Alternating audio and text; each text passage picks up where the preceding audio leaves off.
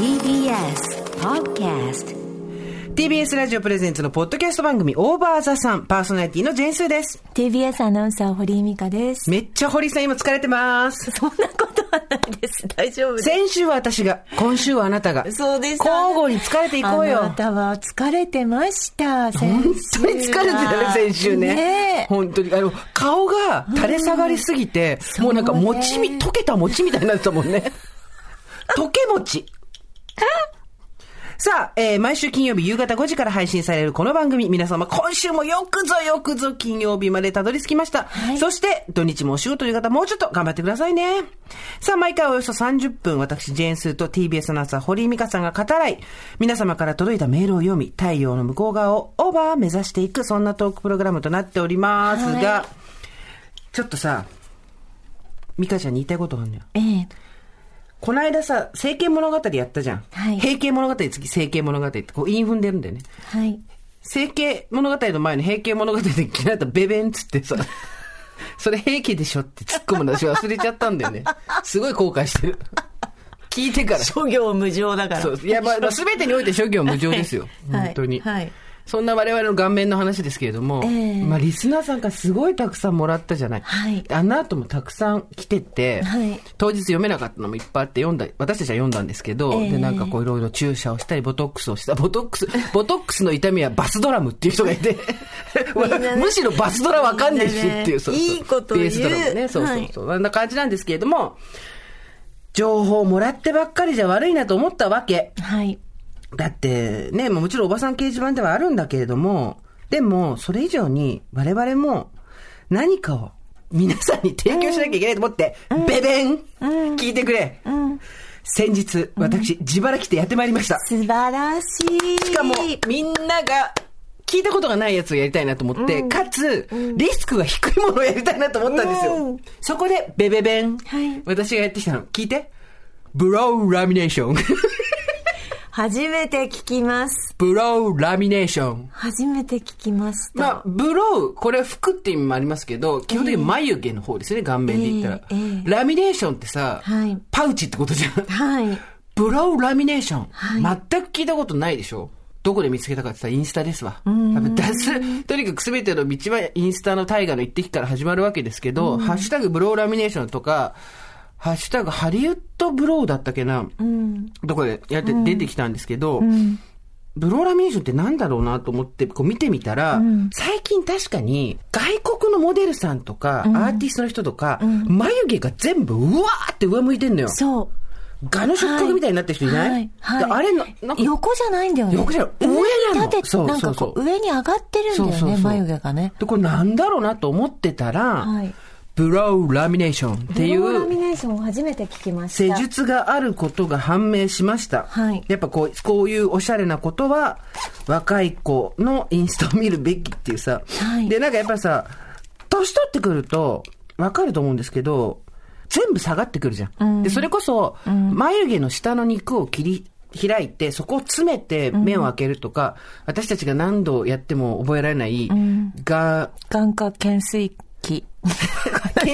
水水剣剣みたいなんじゃん。眼科水水剣剣みたいなのあんじゃん。そうそうそうああいう、なんか、とにかく落ちてきたまぶたを上に上げるためにと思ったけど、眉毛が上に上がれば多少顔上がるんじゃないのと思って、で、眼科懸垂？眼懸垂水やっ眼科、眼科懸ギャンギャン。ギャンキャン。ギャンキャンキャン。ギャンキャンキャン。ギャンキャンギャンをやる前にやってみようと思って、ハリウッド、えっ、ー、と。調べろっつう話なんですよ。そうだよ。ギャンキャンキャンギャン。でね、これ何かっていうと、本当に全ての眉毛を全部上に上げるんですよ。だから、正直上のあたりとかって揃ってなくて、あの、ガタガタになる人もいるんですけど、で、若い子は素の眉毛でそれをやっても確かに可愛いの。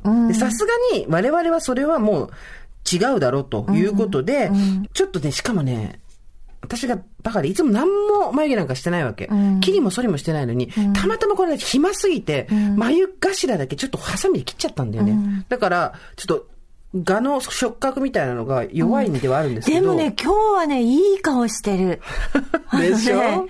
顔がね、端正。なんていうんですか？でもそれは完全に眉毛のおかげなの。端正な顔をしてる。で、ブロー、あのね今さ、うん顔に意志がある、今日は。じゃじゃん、立候補しそうでしょ？選挙用のポスター取れそうでしょ？顔になんかね、ポリシーがあるよ、今日は。わかる。ダラダラしてないよ。眉毛しか描いてないのに。でね、聞いて。笑いすぎだよ、ミカちゃん。でね、今、一本眉のぼんやりした眉毛流行ってるじゃないですか。全体の眉毛のトレンドとしては、太眉、山がない、ぼんやりっていうのが流行ってるんですよ。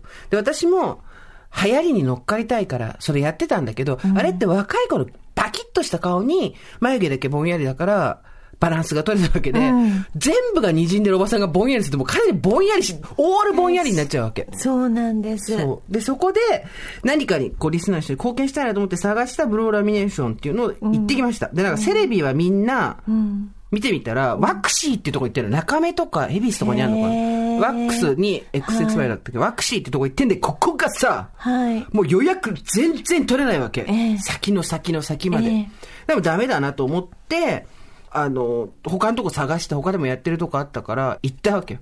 なあ、もう、ブローラミネーションへの道のり長いくてさ、店も奥の方でわかんないしさ、4階なのにエレベーターないわけ。もう、ブローラミネートするまでの苦労が毛並みをすごいっていう。揃えてくれるままでので。距離がすごい。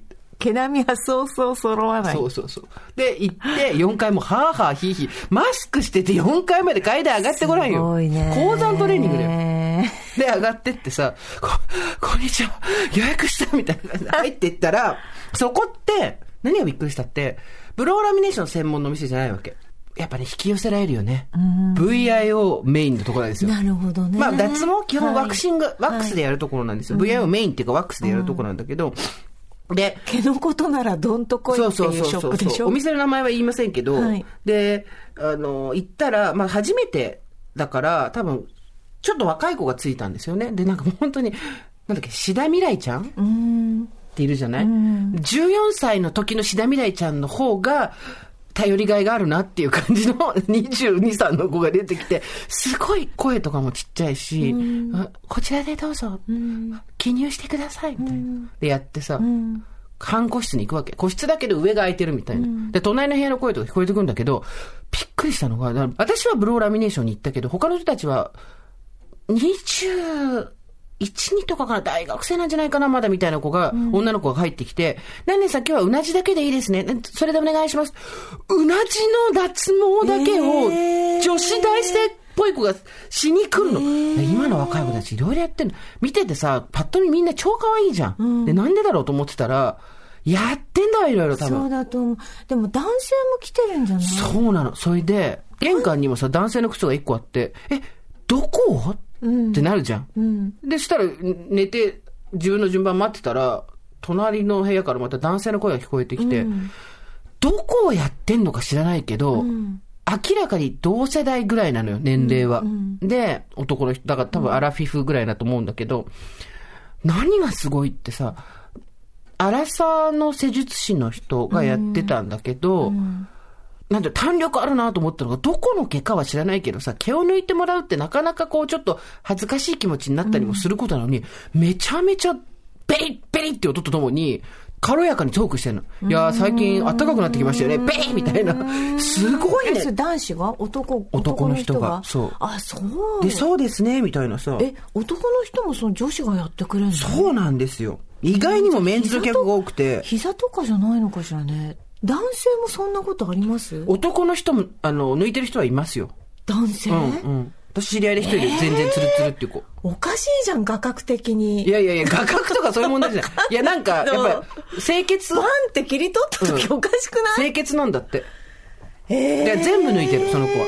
V、I、O。V がないって、もうだからもう、オール。えトゥルトゥルなんかおかしい。じょうろみたいすっごいくだらないこと言って、私それ聞いたときに、すっごいくだらないこと言っていいね、これ、ギリギリだけど、私それ聞いたときに、男の人は男の人で大変なんだなと思って、ね、そんなことに取り憑かれていくんだなと思ったんだけど、その子はポロって言ったのが、いや、毛がない方が大きく見えるって言ったときに、かわいそう、そういや、その人が実際に大きいか小さいかは知らな。いけど、ね、大きいか小さいかは知らないけど、ひどいひどい会話聞いて、聞いて。ひどいわ。でも、大きく見えた方がいい、安心するっていう気持ちがあるんだとしたら、えーそれは大変だねっていうさ、え、そうなのかな？我々の胸とかのさ、そう呪いとな一緒じゃのないですか。かな？錯呪いっていう覚。錯覚と。そこさ、あの、精査しなくていいいやと思う。違う、なんかあの、普通の山にた、そうだね。山に例えてなんか木が生えてるよりも生えてない方が、目立つね。山、一本の一本の木が、すくっと一本松は。やめろ、手やめろ。わかんないけ手の動きやめろ。ど。一本松はやっぱり目立つよね。そうそう、そうなんですよ。あ、なるほど。でも男性ほら一時期やっぱり眉毛とかも、うんあそったよねうんの海外の人とか、やっぱりエグゼクティブな人は眉毛をちゃんと揃えたりとかいう人もいたじゃないですか。あと、ラジオの番組スタッフで一人本当にヒゲが濃いのに悩んでて、朝剃っても夕方にはこう、青くなってきちゃうっていう子が、本当の医療脱毛全部やって、病院がざわつくほど濃かったんだけど、綺麗に取れたって言ってたよ、もう。あ、だそういうのもあるわけですよね。うんで、私が言ったところはただワックスだから、定期的に来ないとダメなわけ。だからその人は定期的にベリッとやりに来てるわけよ。どこだかわかんないけど、そこまでは聞こえなかったけど。でもさ、たとえ VIO だとしたらよ、愛がないじゃん。うん。愛は我々にしかないものじゃん。V、I、O の。うん。であ、そうだね。そう。棒じゃん。うん。V、B、O じゃん。そうだね。そう。で B をやるのかどうかわかんないけど、でもなんかその話の中で、なんかその、そんなに丸聞こえはしてこないよ。だけど、パッと入ってきたので、そうですね、なんか O をやってらっしゃる方も結構男性いますね、みたいな声がポロッと入ってきて、え、ってことはここは男性の O もやるの？と思って、へー何何何って言ってる間に、あの、し志田未来ちゃんが入ってきて、それでは眉毛のブローラミネーションをやります。やります。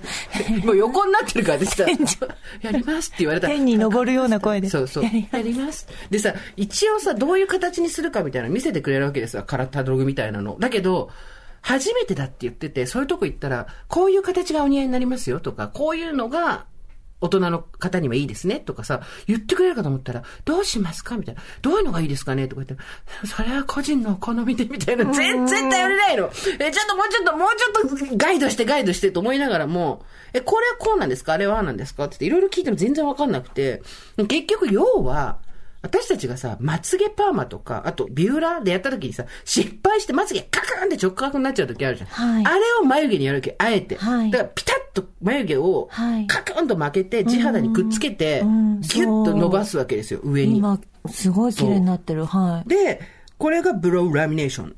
これ間違えないでくださいね。でもちょっとわしのなんか眉毛みたいにな。そうそうそうそう、あの、わしのマークのっていう。いや、これ間違えないでほしい。お店の、風評被害になっちゃうとあれなんですけど、ワクシーっていうお店のところがすごく人気なんですが、私はそこは予約は取れませんでしたってことは、ワクシーってお店でスーさんやったらしいよってツイッターってすぐ見つけに行くからなるほどねそうなんですけど、ワクチンね。えっ、と、じゃないところでね。そうそう、でやったわけですよ。それで、でも、その女の子はちょっとその誘導はあれだったんだけど、腕はそこそこ確かで、で、やったら、眉毛ブワー見てこれ上がるじゃん。うん。で、いや、でも上がってるから顔が上がって見えんの見えるの。だから昔ほら、だから、その人の骨格に合わせて眉毛をこう整えるみたいなのを、一時期なんか海外の女優さんやってたじゃないはいはいはい。ペネロペなんとかとか。みんなやってたじゃないですか。それですよね。そう、眉、で、だから我々はやっぱり太くてぼんやりした眉よりも、目をパッチッとしたいんだったら、眉毛をちゃんと上に上げた方がいい。で、ただブローラミネーションいきなり、私は結構その、失敗しても半分笑いになるからいいと思ったんだけど、いきなりこれ聞いていかないで、私やってほしいなと思ったのは、その、スクリューブラシってあるじゃん。全部が眉毛ついてるやつ。はいこれに、ハードスプレーとか、はいえっ、と、あとはワックスとかをつけて、眉毛一回全部上に上げてみたらいいと思うんですよ。ねうんで、上げて、自分に似合うかどうかを見てってことで、はい、これは単なるスクリューブラシ持ってきました。あ私に？自だから私今だから眉毛の手入れ全然してないなんかあの工作放棄地みたいになってるからな未開の地になってるから、うんこれちょっとでこうであの眉毛も切ってないから上げるとすんごい上がっちゃうと思うんだよねわかる。それで一回全部上げてみて。でほら見て見てうんいや、そういうあれなんですよ。それ、それがブローラミネーション。えなんかちょっと三船敏郎みたいになってるいや、やっぱ顔上がってる上がってる。それそれ見て見て見て見て、ほら。じゃあじゃ片方だけちょ上げてよ。っとあすごい片方だけ上げてよ。あなんか不思議な感じで、片方だけ上げて、上眉頭も。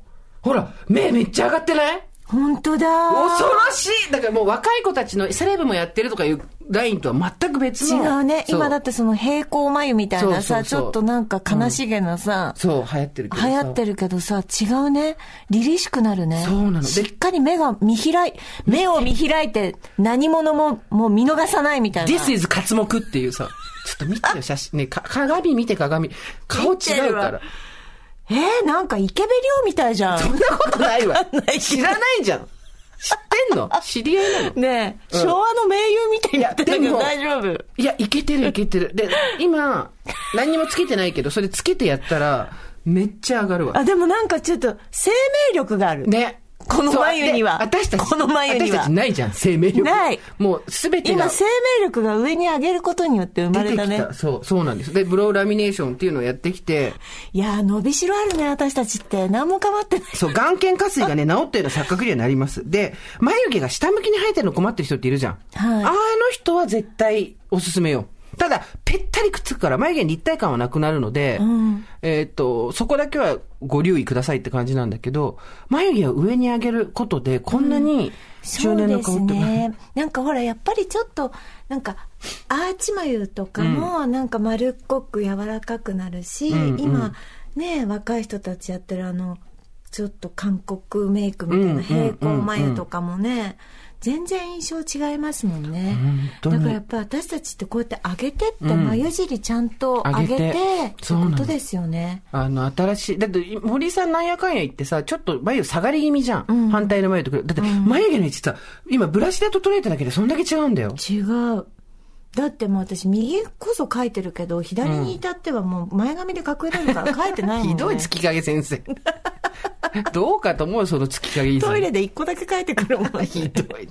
そうなんですよ。だからそれで、まあ、我々の世代で言うならデップ、で、今の世代で言うなら、ワックスとかで、えっ、と、一回そういうスクリューブラシにつけて、か眉毛を全部上に上げてみて、あ、これいけると思ったら、それを癖にしてもいいし、ブローラミネーションやりに行ってもいいし。いえ竹内力みたいじゃんそれは言い過ぎだよ。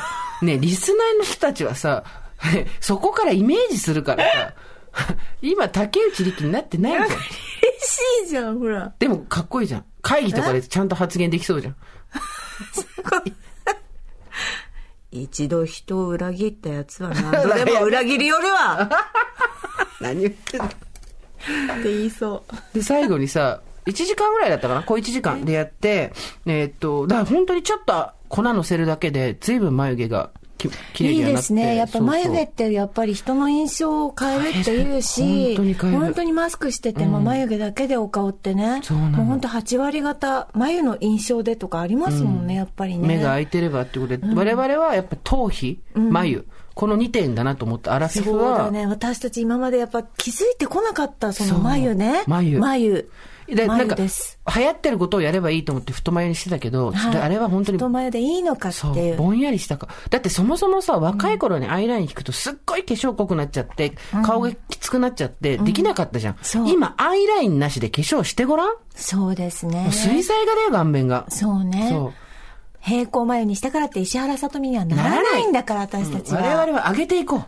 そうだね。そう。目指せ第一真真央っていうことでね。大地真央さん、すごいよね大地真央さん、すごいよね。い。いつまで経ってもオードリー・ヘップバーンですよね。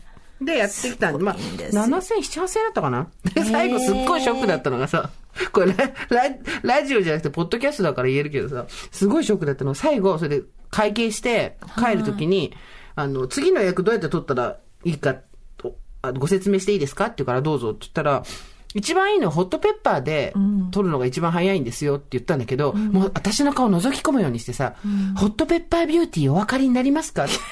もうだそのお店に多分おじさんたちは来るけど、おばさんあんま来ないんだと思うんだよね。なんか覗き込むような顔で、消えるような顔で、ホットペッパービューティーお分かりになりますか？もう、そ、その時の私の気持ち、もう世界の来たの、ファッキンジャップぐらい分かれよバカ野郎っていう、そういうもう、ファッキンジャップぐらい分かれよバカ野郎っていう、もう、世界の来たのの気持ちですよ、本当に。いやー、わかりますっつって、もう会員ですって言ってさ。となんかさ、やることいっぱいだね。時間ないよ。楽しいよ。実はねうん。暇なんてしてらんないよ。そうだねうんで、そのうち、あれも行ってきますわ。び、あの、まだちょっとやっぱ美容皮膚科は若干、勇気が出ないので、んエステの配布。うんあであ。で多分でも今回の眉毛も思ったんだけど、はい前回のそのさ整形物語で言ったように結局自分の心の持ちようというか、はい自分の心が納得するかどうか人から見てものすごく変わったかどうかじゃないっていう話をしたじゃない、うん。結局自己満足の域を出ないかもみたいな人もいたと思うんだけど、でもやっぱそれでいいんだよなと思ってそうだね。自分で満足する状態になるっていうことがこんなにも楽しいかと思って、うん。私ね、ネイルってしたことないんです。あ珍しいねはい。だから、いわゆるネイルサロンとかにも一度も行ったことないんです。嘘でしょ？実は。生まれてこの方一度も行ったことないんです。行こうよえ、だからみんな言うじゃないですか。私、海保さんにすごい一時期勧められて、うんうんうんネイルをすることが大事なんですよ、うん堀井さんみたいな。その、一日のテンションが変わる。あなたも綺麗にやってますね。ちょっと足見て足ちょっと見てそっちから、へー今推しの色にしてるの足あすごいこれ何色か言わないで推しの色バレちゃうから、うん。推しの色にしてるの手はえーアイボリーお足はギャッとがっつり推しの色にしてひすれば花ですよ。ただちょっと臭くなってくるこの季節こんすごい、だからネイルをやったことがないので、まあネイルはちょっと一度やってみたいなって思うんですけえど。行こうよ。私が行ってるサロン一緒に行こうよ、えー、でも私ね、その爪の上に何かが乗ってる。あと、私こん、指輪もしてないんですよ、実は。結婚指輪も。あなただってネイルしてんの見たことないもんね、うん。じゃあさ整えるだけ整えてもらったら？甘皮とか全部。それだけでもだいぶ違うよ。うーん。塗らなくても。そうですよね。だから、そう、爪のケアもそうなんですけど、なんか乗ってるのが嫌でね、時計とかもそうなんですけど、手についてるのが嫌な人なんです。苦しくなっちゃうの、ネイルしてると。私も時計もしないし指輪もしないけど、ん。ネイルだけはやってる。たまにね楽しいよ。えーや、やってないことだからありますね、うんいっぱいね。そう。まあ、美容配布とか、さっきのブローラミネーションも、まあ、大人だからそれこそ自分で判断して、ネイルもそうだけど、なんかね、あのーそこそこ、うん。いや、あの、そこそこ気になることが起こる場合もあるので、んそこはご自分の判断でっていう感じではありますけれども、んまあ、なんか久しぶりに全く経験したことがないことをやってう、ん。楽しかったい。や、楽しいと思う。それはいいですこうよ。1時間。だって隣からさ、男の人の声と、うん。若い女の人の声が聞こえて、ちょっとき、まあ全部は聞こえない、ちょっと聞こえて、うんあ、王も気になるようだったら、やっても、みたいな。王もうん。ポワンワンワンワンワン頭の中で。どこだろそうう。丸ってどこにあったっけ？それどこかは分かってるけどさ。え、丸どういうスタイル？あ、手で足手で自分の足を持ってるのとかさ、いろいろ考えながらさ。わからないじゃないですか。そうということでや眉毛が下がってる、生えてるのが気になる人にはおすすめかもしれないですーうね。ん。そうだね。素晴らしい。はい。一方で、ブローラミネーションではどうにもならないということも、うん。現実で起こっていることがメールいただいております。うん。オーバーさんネーム、アダモちゃん46歳です。いつも友達と長電話をしていたあの時を思い出しながら拝聴しております。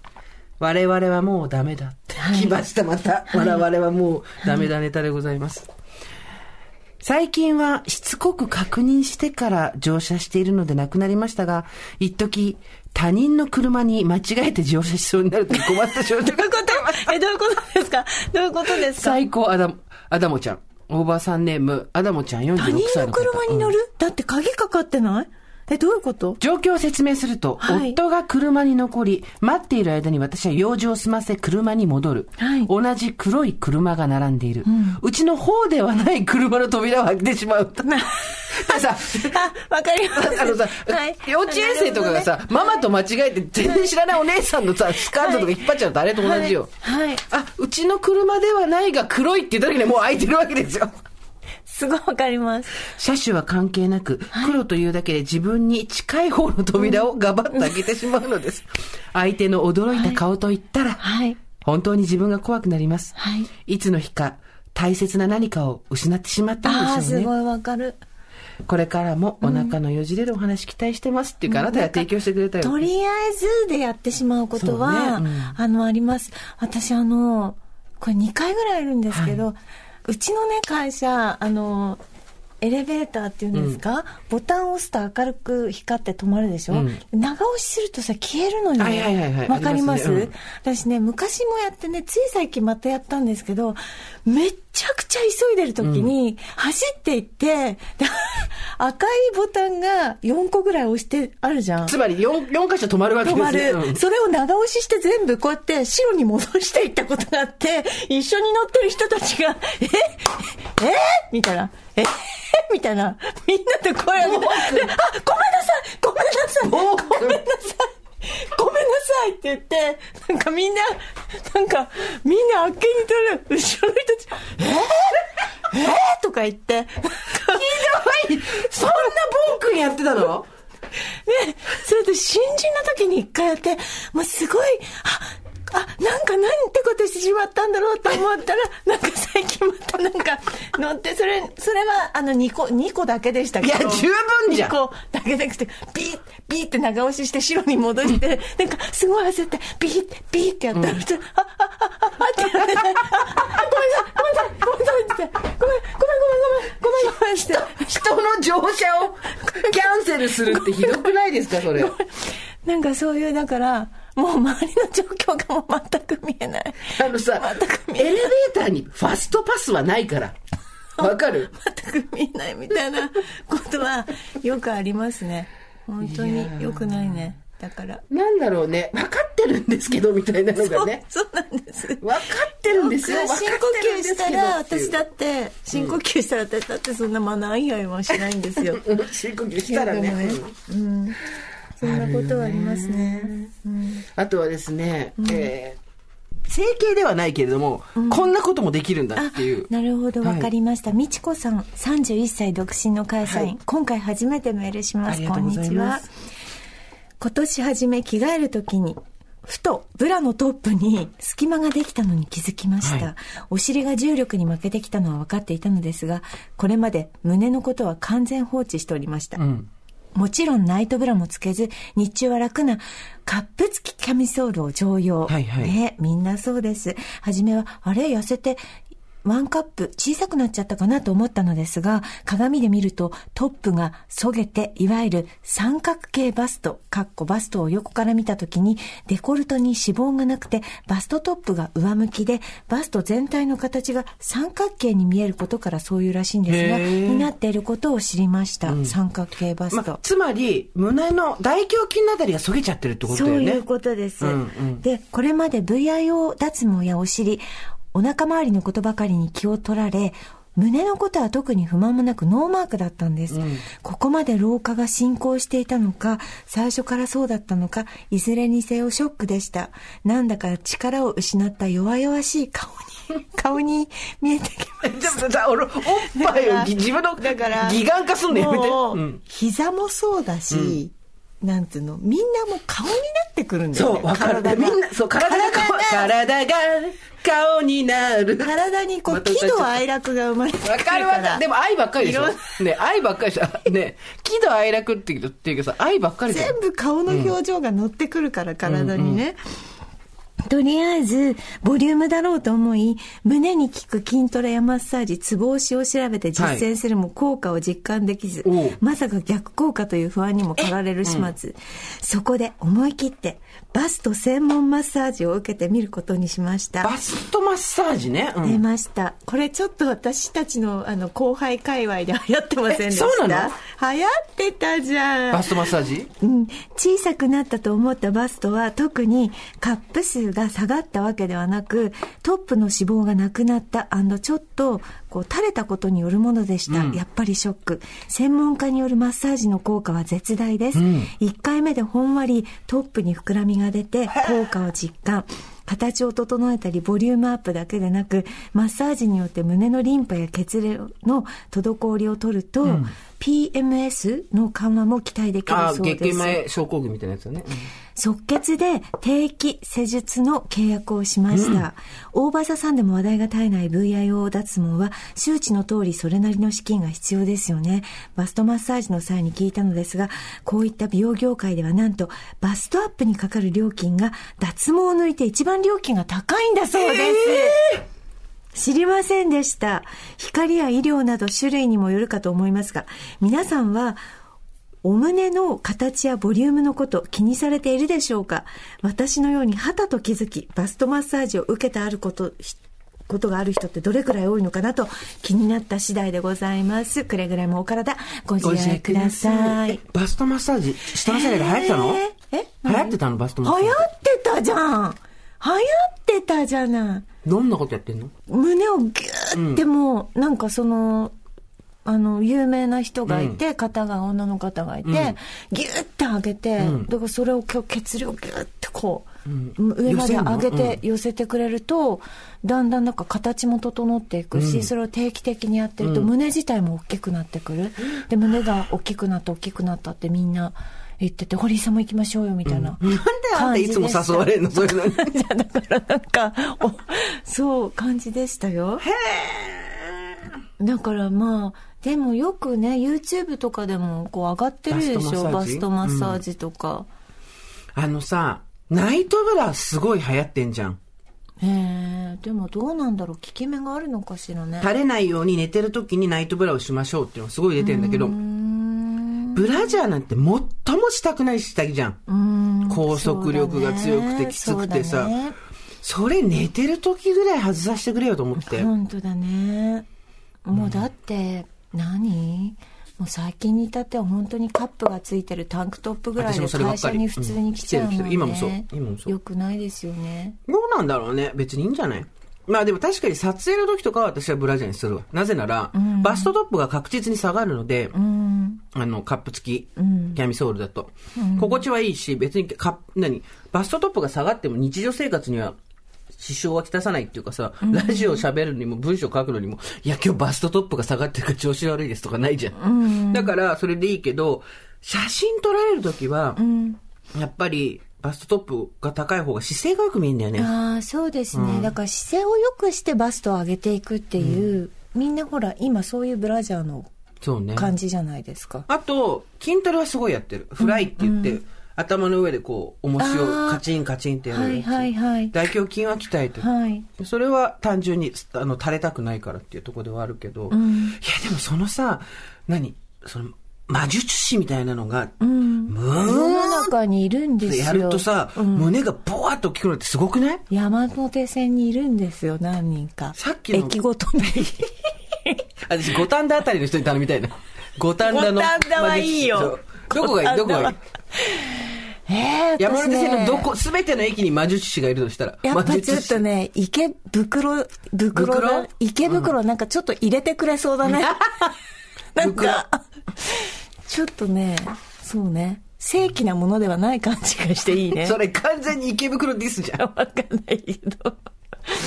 うん。私は、五反田、うん。あと、あとね、やっぱりね、意外と、ここにすごいのがいるぞっていうなのは、と、なんでわかった？上野だね絶対上野だよね。上野だねあのね、上野だ山ね手線の駅の中で一番侮っちゃいけないのは上野。。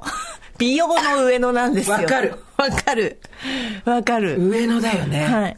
あの、駅降りた時の雑多な感じとか、パンダとかにね、みんなね、はいあの、目をくらまされてるけど、そうそうそう。違うのよ。そうなんです。上野はね、ちょっと小道に入ると、いい安いエステがいっぱいあるんですよ。そうそうそう。上野だよね。はい。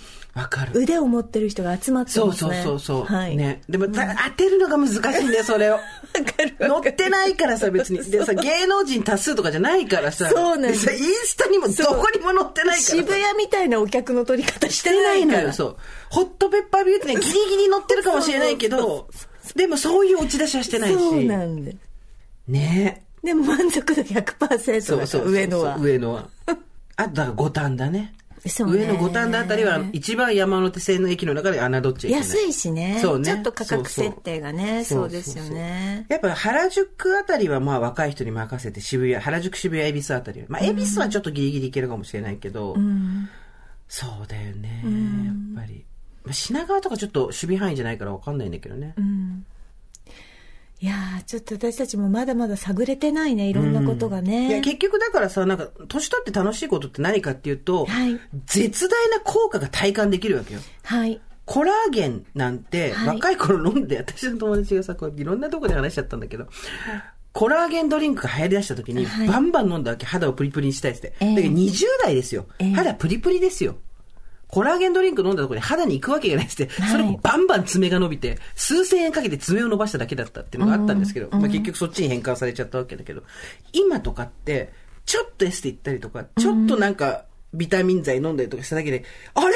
っていうぐらいさ、うん。そうだね。体感できるじゃないですか。うん。うん。あれが楽しいね。ん本当に。魔術師になれんだよ、自分が。うん。でもなんかその、やっぱマッサージするとか、ツボを抑えるとかっていう勉強をちょっとしたいなと思いますね、自分でね。うんうん将来、将来そう、私、やっぱり父になんかマッサージしてあげたいなって思いますもんね。あ、うん？あなたお父さんとお母さんに対していつも優しい気持ちよいや、ね。でもなんか父になんかそう、将来的にこう、マッサージしたり、髪洗ってあげたりとか思うと、ねなんかそういうのを、あの、どこをやると気持ちいいとかって一回習ってみたいなとか思いますけどね。美香ちゃんちってお父さんどんなお父さんなの？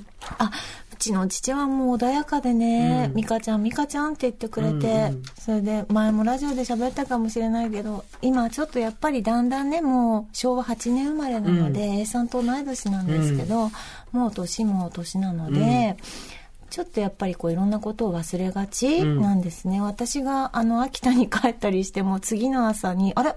美香ちゃんいつ来てたの？みたいな、いやいや昨日お父さん迎えに来ましたよね、みたいな感じで、ちょっとまあ怪しくはあるんですけど、で、なんか私の携帯に電話をかけるのがちょっと好きみたいで、まあそんなにかかってきませんけど、まあ1ヶ月に1回ぐらい、みこちゃん元気かねって言って、後ろの方で母が、やめなさい仕事中なんだからみたいなことをしてて、すごい優しい父ですね。子供の頃はどんなお父さんでした？いや、子供の頃もやっぱり優しかったけど、なんか一回だけね、妹のジュースを取ったことがあって、誰が？私が。うん。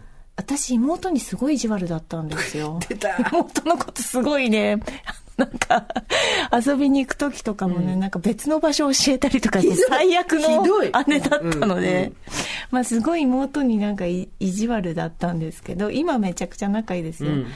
で、なんか妹のジュースをなんか取り上げて私が飲んだかなんかちょっと詳しく覚えてない。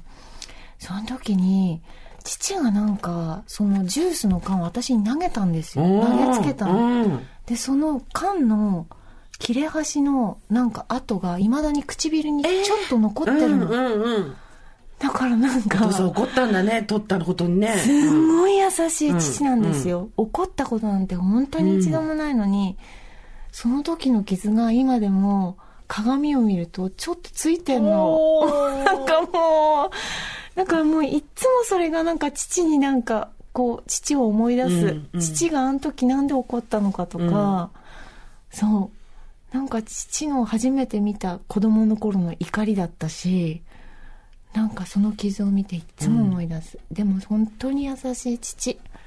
いいね。もう、で、中学校ぐらいの時に、あの、私が理科が全然天体が分かんなくて、どっちからどう動いてるのかとかさっぱり分かんなくて。バーガボンのパパ状態だったんだ。そうそう。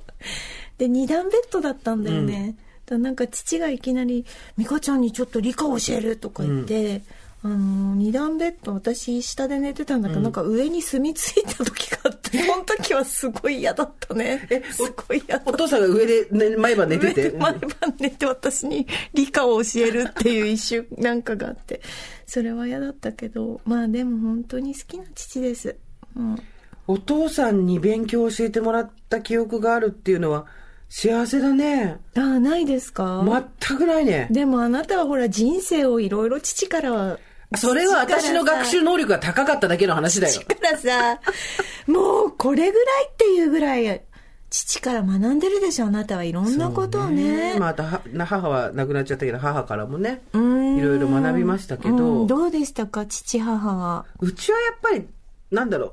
まあでもね。うーんまん丸なうん。俗に言う普通の家族なんていうのはどこにもないと思うんですよ、うん。必ずどこの家族にもいびつなことがあって、うん。もしそれが普通の家族に見えてるんだとしたら、どこかに非常に強い負荷がかかってるっていうだけの話、誰かが我慢してる無理をしてる、でそれがやっぱり40、50っていう年に子供がなった時にパキーンと金属疲労で割れてトラブルになったりってことは多々あると思うんですけど、うちはですね、まん丸をキープすることなど到底不可能っていうぐらい最初からいびつだったので、で、でももなんかそれが普通っていう感じで来ちゃったんだけど、なんかほんとドラマになるじゃん。で、明日、あ、今日か。今日だ。そうだよ。今日放送だ。そう。で、その時にさ、すごいテレね。ビ東京です深夜0時12分から、ジェーンスー原作、生きるとか、死ぬとか、父親とか、ドラマ化でございます。この後主演は。6時間後、まあ配信すぐの後だったらね。うん。吉田洋さんなんですけれども、これさ、思ったんだけど、あのー、何の話したんだっけ？ね、父、父。父が、何？あれ？なんだっけ？父の話。我々らしさ父の話で、一回挟んじゃったから、ドラマの宣伝を。ね。欲が出たことによって何の話をしてたか忘れちゃった。なんだっけ？えーっとね、なんだったっけな？え、何？ほら。いやいかたちゃん。いやいやいやかたちゃんも頭かか忘れちゃった。もうこのだっけちょっと待って待って。あの15秒前いびつな家族。いびつな家族。あーそうそう丸々とか四角とかいう話で、うちの父親が、まあ、破天荒なタイプではあったんですけど、それが普通という感じで育ってきてしまったので、で、自分では分かんなかったです。今回さ、吉田洋さんが主演してくださったじゃないですか。で吉田洋さんもお父さんはご存命で、お母様はもう奇跡に入られちゃってるんだけど、5人兄弟の末っ子なんだって。えーですごいお父さん子でみたいな話を聞いて、で、やっぱりうちとはちょっと違うんだけど、なんかその原作を読んでくださって、その時に、なんかインタビューに書いてあったんだけど、その甘えがないな、この話にはと思ったんだって。だ本来だったら親に甘えたいとか、ダダをこねたいとか、寂しかった、辛かったみたいなことを言うような部分が全くないから、そういうところをなんかドラマでは表現したいみたいなことをおっしゃってて、ああ、そうかと思って、やっぱり、ここで甘えたりとか、ダダをこねたりとか、私したかったんだなっあー。ていうふうに人からは見えるし、多分それが正しいんだと思うんだよね。あの、クールに決めようぜじゃないけど、霊障と一緒にしてほしくはないんだけど、なんて言うんだろうな。まあこんなもんっしょとか、大丈夫っしょって言ってやってきたけど、他人から見ると、やっぱりちょっと、寂しかっただろうねとか、辛かっただろうねっていうところあるんだろうなと思って、あ、そうだよな、自分じゃわかんないんだよな、そういうの、と思いながら。でも、やっぱり、ああいうさ、破天荒なお父様でもさ、すごい愛情を感じる時とかさ、うんまあ、節々であったんじゃないの？あったわけでしょ？あったよ。だけど、彼が一番好きなのは自分だから、うん。家族のために父親をやるっていうことを、不器用だからできないっていうのもあるけれども、やろうとするために努力をするということでもない。うんうんうん。いや、平気っしょっていう顔をして、半笑いでやり過ごすっていう方法は、根本的解決ではなくて処世だよね。処世術でしかないけど、多分、どこかで母がそれをやってたんだと思うのよ。で、それを、やっぱり自分は習得してる。やっぱりさ、もう恐ろしい話なんだけど、よっぽど勉強したりとか、練習したりしないと、私って自分が知ってることしかできないのよ。自分が知ってることの応用しかできないのよ。まあ、ほとんどの人がそうだと思うけど。だから、我慢、母親が我慢強い人だったから、多分我慢もすごいしちゃうし、どうってことないっしょって言って、多少のかすり傷だったら、ずんずん前に進んでっちゃうし。でもそれが、吉田洋さんから見ると、あ、甘えがないんだなっていうふうに見える。ってことは甘えたかった自分もどっかに行った？でもそういうこと、思いしてる人って少なからずいるとは思うんいだけどね。もちろうんそうだよ。夫婦関係だってそうだし、親子関係だってそうだし。甘え親に甘えられなかったとか、うんうんたくさんいるでしょう、そりゃね。あと、あの、子供に対してちゃんと甘やかしてあげられ、ある、正しいね、うん。甘やかし方をしてあげられなかった自分が余裕がなくてっていううんうん。子育てでね、っていう後悔を持ってる人もいるだろうし。もちろん、もちろん。だけどまあなんか、うちは、そこの埋め合わせとまではいけないけど、ん仕切り直しはできたかなっていう感じはするそうだよね。ね。なんか時間かかってね、そうすごい今の状態とってもいいですもんね。そうだね。あなたがちょっと教育しつつ、そうそうそう。父をちゃんと、ちゃんとしたルートで動かして、そうそう。ね毎日、毎晩、食べるものはちゃんと写真で送ってくれるし、うん、素晴らしい。で、それに対して私が何が足りないとかじゃなくて、ここまで自分で準備できるようになったらすごいね。ちょっと緑が足りないのが心配だけど、明日何を食べてねとかさ、うん。うまい対応の仕方も覚えたしさ、そういうことに対して照れがなくなったっていうのもあるし。うんいや、いいよ。私何にもしてない。と、やっぱりでもそういう人多いと思う。なんか遠くに離れて、なんかこの、自分の中でもさ、なんかエクスキューズみたいな、その、コロナだからみたいなところもちょっとあったりしてさ、なんかもう、この年になったらもうガンガンもう親と一緒に親のことをいろいろやってとか思ってたのが、ここ2、3年ちょっと遠のいて、でもコロナだししょうがないなみたいな甘えもあって、あ、良くないなってすごく思う。私はもう何をしてるんだろうって、もっともっとなんか、親のことしてあげないとなと思うけどね。まあ、あの、親と縁を切ってる人もたくさんいると思うし、うんうんうん私の友達もそれで縁切った人いるけど、うんうんそれはそれで全然いいと思うんですよ。だから別に私と美香ちゃんがその親の話をしてるからってって自分で後ろめたい思いしたりとかする必要は全くないんで、全くない。うん。あの、それぞれの親との距離、適切な距離ってあるからね。うちもこれ以上近づいたら無理よ。うん。絶対大喧嘩になるから。うん。そうだね。適切な距離さえ分かれば、うん。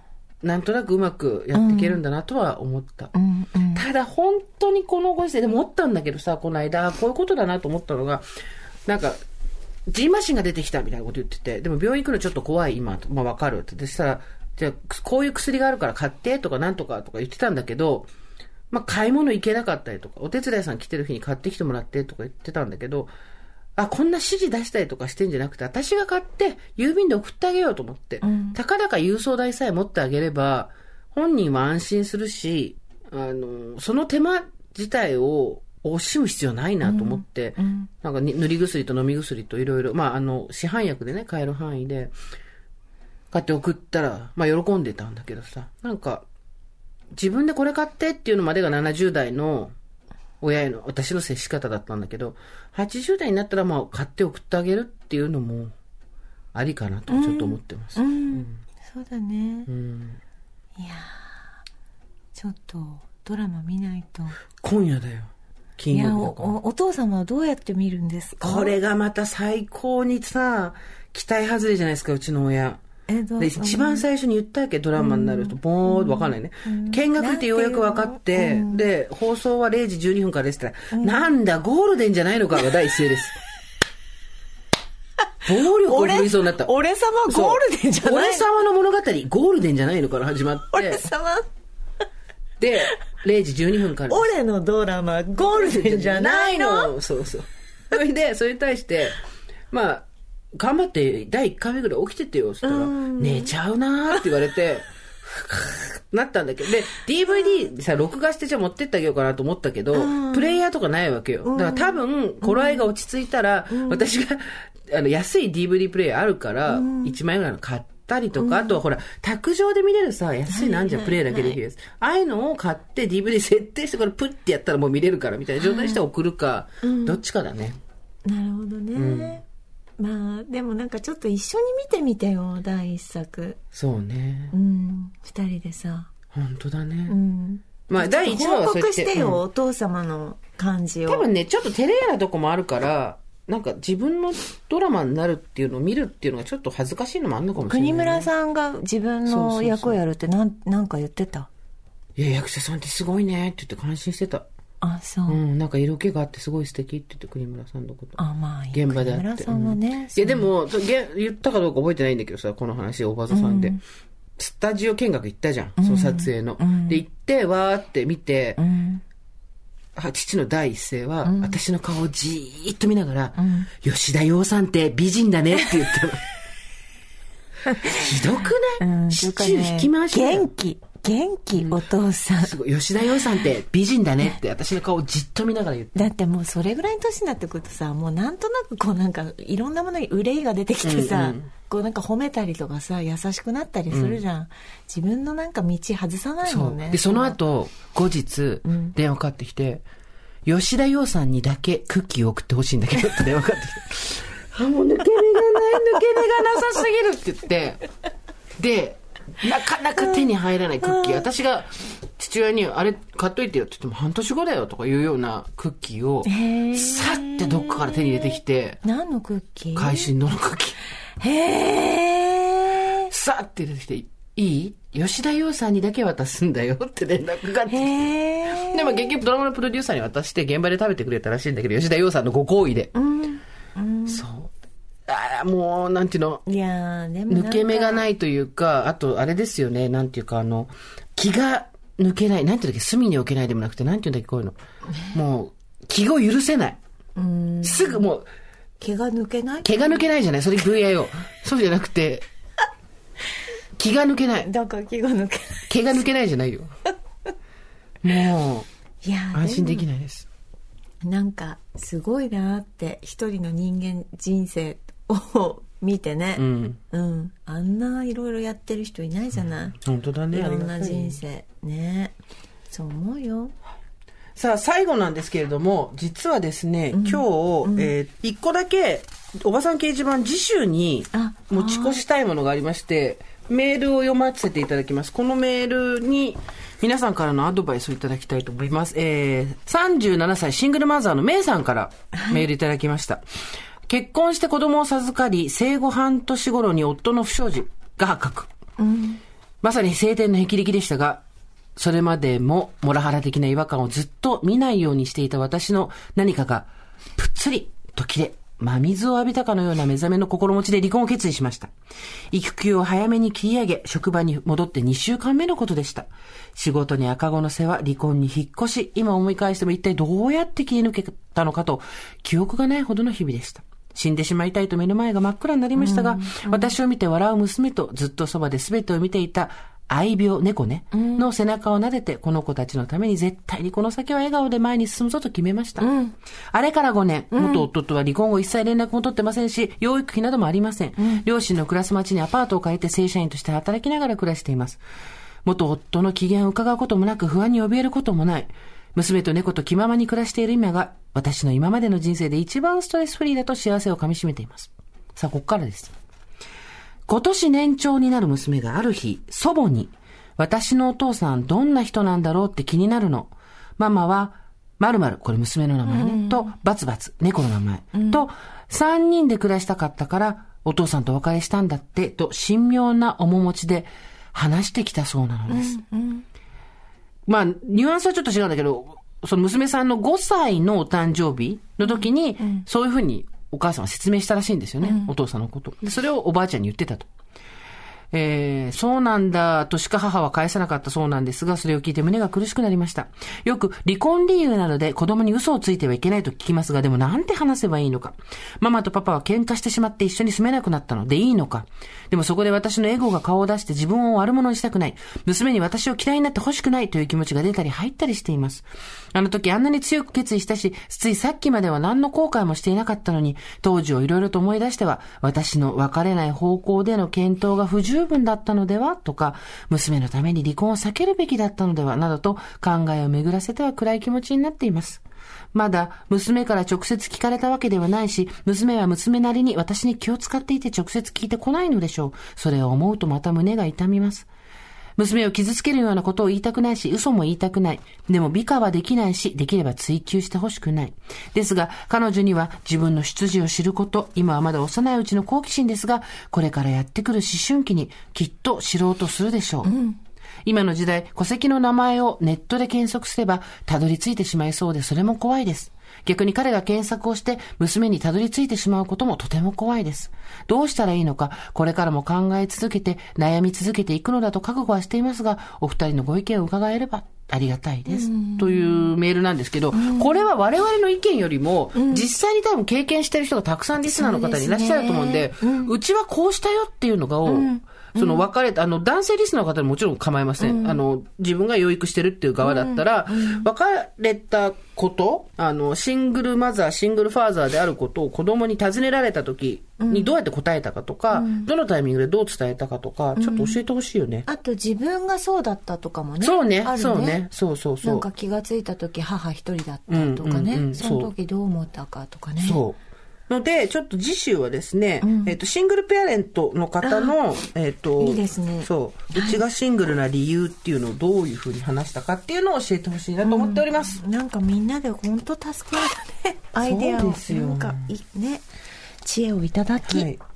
皆さんで。他にもいろいろね、あの、どんなメールでも構いませんのでお待ちしております。はいといったところで、今回はここまで。はい。ということで、 OVER。違います。あ、違うんですか？はい。何でしたっけ、 OVER THE SUN では皆さんから。 OVER THE SUN では待って待って、も、ちゃんとやってよごめんなさい。 OVER THE SUN では皆様からのメッセージをお待ちしております。宛先は番組メールアドレス over.tbs.co.jp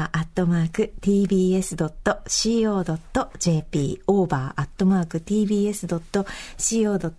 です。アルファベット小文字で over です。えー、ジェーンスー原作ドラマ生きるとか死ぬとか父親とか、ついに今夜0時12分からテレビ東京にて放送スタートです。堀井さんは？はい。えっ、と、7日水曜日に本が音読教室というのが、えー発売されています。出版社完全、ぜひお手に取ってください。それではまた金曜の夕方5時、オーバーザさんでお会いしましょう。ここまでのお相手は、TBS アナウンサー堀井美香とジェーンスーでした。オーバー TBS Podcast